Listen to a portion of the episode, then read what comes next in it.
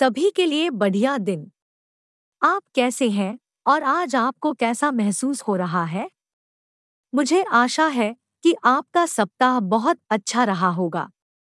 मैं अपने पॉडकास्ट में आपका स्वागत करना चाहता हूं और आपके समर्थन के लिए धन्यवाद देना चाहता हूं।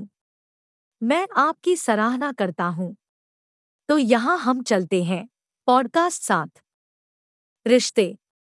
रिश्ते किसी भी समाज की नींव और हमारे जीवन का अहम हिस्सा होते हैं, लेकिन कभी कभी हमें सबसे महत्वपूर्ण रिश्ते को याद रखने की जरूरत होती है। मैं अपने आप से हमारे रिश्ते के बारे में बात कर रहा हूँ। हमें कई कारणों से स्वयं के साथ एक प्रामाणिक संबंध रखना चाहिए। स्वयं के साथ संबंध का अर्थ है कि हमें स्वयं को जानना चाहिए। हमें पता चलेगा कि हम कौन हैं, न कि हम क्या करते हैं। हमें यह समझना चाहिए कि कौन सी चीज़ हमें खुश करती है, प्रेरित करती है और हमें बीमार बनाती है। इससे पहले कि मैं अपने आप को जानता, मुझे अपने जीवन के अधिकांश समय में पेट की समस्याएं थी और मेरी पीठ में भयानक ऐंठन होगी। एक बार मैं एक सप्ताह से अधिक समय तक बिस्तर पर पड़ा रहा क्योंकि मैं चल नहीं पा रहा था। आखिरकार मैं डॉक्टर के पास पहुंच गया। मैंने सभी प्रकार के परीक्षण कराए और डॉक्टर को कुछ भी गलत नहीं मिला, इसलिए उन्होंने मुझे केवल दर्द निवारक और मांसपेशियों को आराम देने वाली दवाएं दी। वर्षों बाद मुझे एहसास हुआ कि मेरे पेट में भावनात्मक तनाव और पीठ में चिंता है। स्वास्थ्य ही धन है। अब मैं ध्यान देने का प्रस्ताव करता हूँ। अब मुझे खबर रहती है कि क्या हो रहा है, हालांकि मुझे लगता है आप भी इसी तरह खुद पर नजर रख सकते हैं। आपको विशिष्ट विचार, स्थान और लोग मिल सकते हैं जो आपको एक निश्चित तरीके से प्रतिक्रिया करने के लिए प्रेरित करते हैं। आत्ममूल्यांकन के लिए 2 बेहतरीन उपकरण हैं। सबसे शक्तिशाली है अपने जीवन पर नजर डालना, सबसे सुखद और सबसे दुखद क्षणों में से कुछ को चुनना और याद रखना कि क्या हो रहा था, आप कहाँ थे और इसमें कौन शामिल था। निःसंदेह यह केवल वे विशेष चीजें ही नहीं होनी चाहिए। यह आपकी पसंद का कुछ भी हो सकता है। हालांकि ये 2 अच्छे मानक हैं क्योंकि खुशी और दुख हमारे स्वास्थ्य की गुणवत्ता को बहुत प्रभावित करते हैं। दूसरा उपकरण एक मुख्य मूल्यांकन परीक्षण है।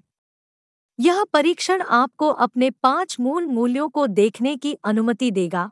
इससे आप अपने कार्यों और भावनाओं के कैसे और क्यों को बेहतर ढंग से समझ पाएंगे।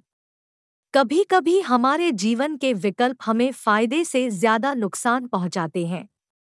फिर हम अपने खराब प्रदर्शन के लिए खुद को दंडित करने और खुद को आंकने या दूसरों से इन कार्यों को स्वीकार करने में समय बिताते हैं और किसी नौकरी, रिश्ते या किसी लक्ष्य के लिए कड़ी मेहनत करने से बुरा कुछ भी नहीं है जब आपको पता चलता है कि आप पहले से अधिक दुखी महसूस करते हैं।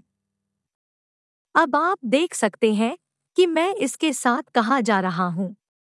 यदि आप अच्छे रिश्ते चाहते है तो आपको जानना होगा कि आप कौन है, तो आप स्वयं को वह दे सकते हैं जिसकी आपको आवश्यकता है।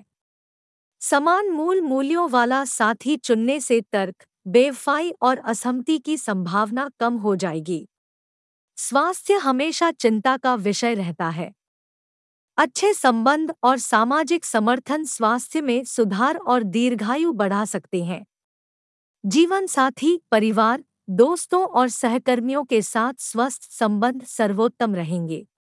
निःसंदेह आपका अपने अलावा किसी और पर कोई नियंत्रण नहीं है, इसलिए कभी कभी आपके मानसिक और भावनात्मक स्वास्थ्य के लिए महत्वपूर्ण जीवन निर्णय अवश्य लेने चाहिए। मेल मिलाप, गुणवत्तापूर्ण मित्रों के साथ मिलना जुलना और गुणवत्तापूर्ण धार्मिक, सामुदायिक और कार्य गतिविधियों में भाग लेना जैसी चीजें आप स्वयं को और उपस्थित अन्य लोगों को सहायता प्रदान कर सकते हैं। इस तरह के गुणवत्तापूर्ण सामाजिक संबंध हमें खुशी देते हैं और हमारे दीर्घकालिक स्वास्थ्य को पर्याप्त नींद लेने, अच्छा आहार लेने और धूम्रपान न करने जैसे शक्तिशाली तरीकों से प्रभावित करते हैं। हार्वर्ड यूनिवर्सिटी और दर्जनों अध्ययनों से पता चला है कि जिन लोगों को परिवार, दोस्तों और उनके समुदाय का सामाजिक समर्थन मिलता है, वे अधिक खुश होते हैं, उन्हें कम स्वास्थ्य समस्याएं होती हैं और वे लंबे समय तक जीवित रहते हैं। इसके विपरीत, सामाजिक संबंधों की सापेक्ष कमी अवसाद, बुढ़ापे में संज्ञानात्मक गिरावट और बढ़ी हुई मृत्यु दर से जुड़ी है। एक अध्ययन जिसमें 309,000 से अधिक लोगों के डेटा की जांच की गई में पाया गया कि मजबूत रिश्तों की कमी से सभी कारणों से समय से पहले मौत का खतरा 50% बढ़ गया।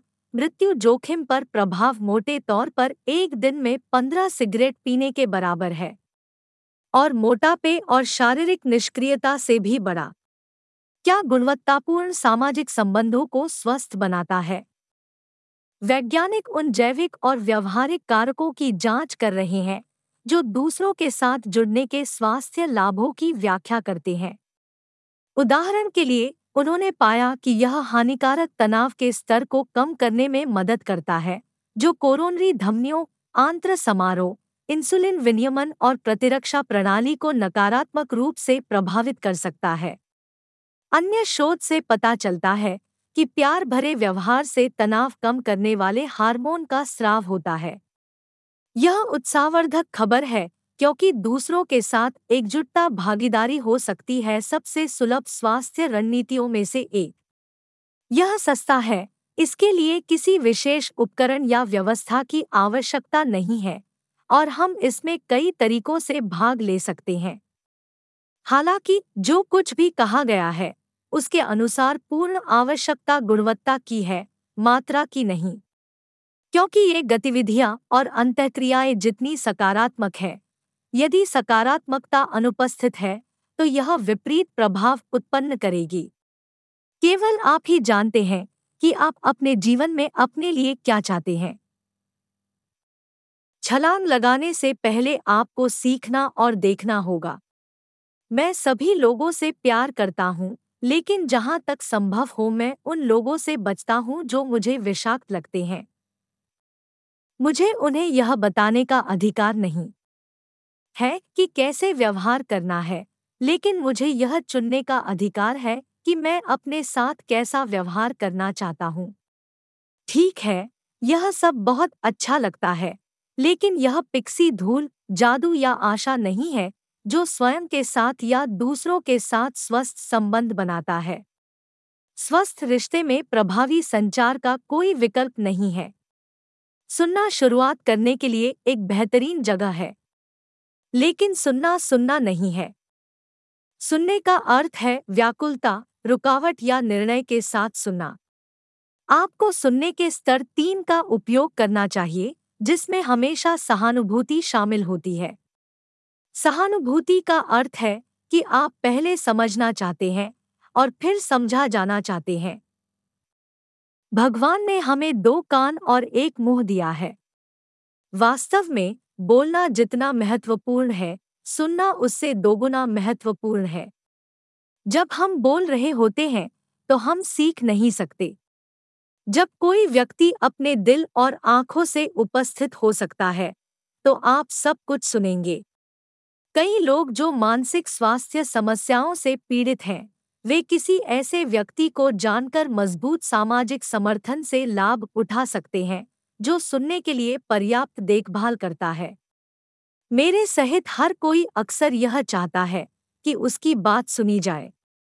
जब हमारी बात ध्यान से सुनी जाती है तो हम सभी महत्वपूर्ण, मूल्यवान और सराहनीय महसूस करते हैं, और हम उन लोगों को महत्व नहीं देते जो हमारी बात नहीं सुनते और हम उनकी बात नहीं सुनते। दुर्भाग्य से कुछ लोगों ने अपनी और दूसरों की जान लेने की कोशिश की है या ले ली है क्योंकि किसी ने उनकी बात नहीं सुनी। संचार जितना लगता है उससे कहीं अधिक जटिल है। एक इच्छुक व्यक्ति संचार सीख सकता है।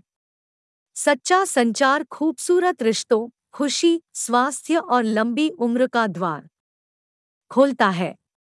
लेकिन यह जहरीले लोगों, स्थानों और चीजों के लिए दरवाजे भी बंद कर देता है। केवल आप ही अपने आप को बता सकते हैं कि आप अपने लिए क्या चाहते हैं।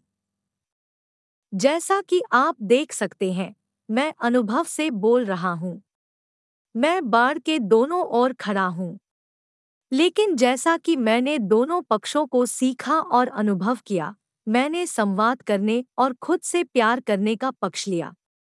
उनमें से कुछ दरवाजों को बंद करने में बहुत मेहनत लगी, और जब वे बंद थे तब भी मुझे उन्हें फिर से खोलने का प्रलोभन हुआ। लेकिन जब मैंने ऐसा किया तो मुझे हमेशा पछतावा हुआ, लेकिन जब मैंने ऐसा नहीं किया तो खुश रहा। हमारा अगला पॉडकास्ट आपको नहीं की शक्ति से परिचित कराएगा। यदि आप बुरी जानकारी को नहीं और अच्छी बात को हाँ नहीं कह सकते तो क्या अच्छी जानकारी है? खैर मेरे दोस्तों, जुड़ने के लिए एक बार फिर धन्यवाद। अगली बार तक और हमेशा की तरह कृपया अपने आप से प्यार करना याद रखें। आप अकेले नहीं हैं, आप प्रासंगिक और योग्य हैं। उसके बारे में क्या? अधिक जानकारी www.phoenixrevelationslife.com पर। स्वयं को जानना सभी ज्ञान की शुरुआत है। अरस्तु अंत में, स्वयं को खोजने से अधिक आपको कोई ऐसा व्यक्ति मिलता है जो जानता है कि आप कौन है। Robert Brault. व्यक्ति को स्वयं को जानना चाहिए। यदि यह सत्य की खोज के लिए काम नहीं करता है तो कम से कम यह जीवन के नियम के रूप में काम करता है, और इससे बेहतर कुछ नहीं है। Blaise Pascal. खुद को जानना न केवल सबसे कठिन है बल्कि सबसे असुविधाजनक भी है। H W Shaw।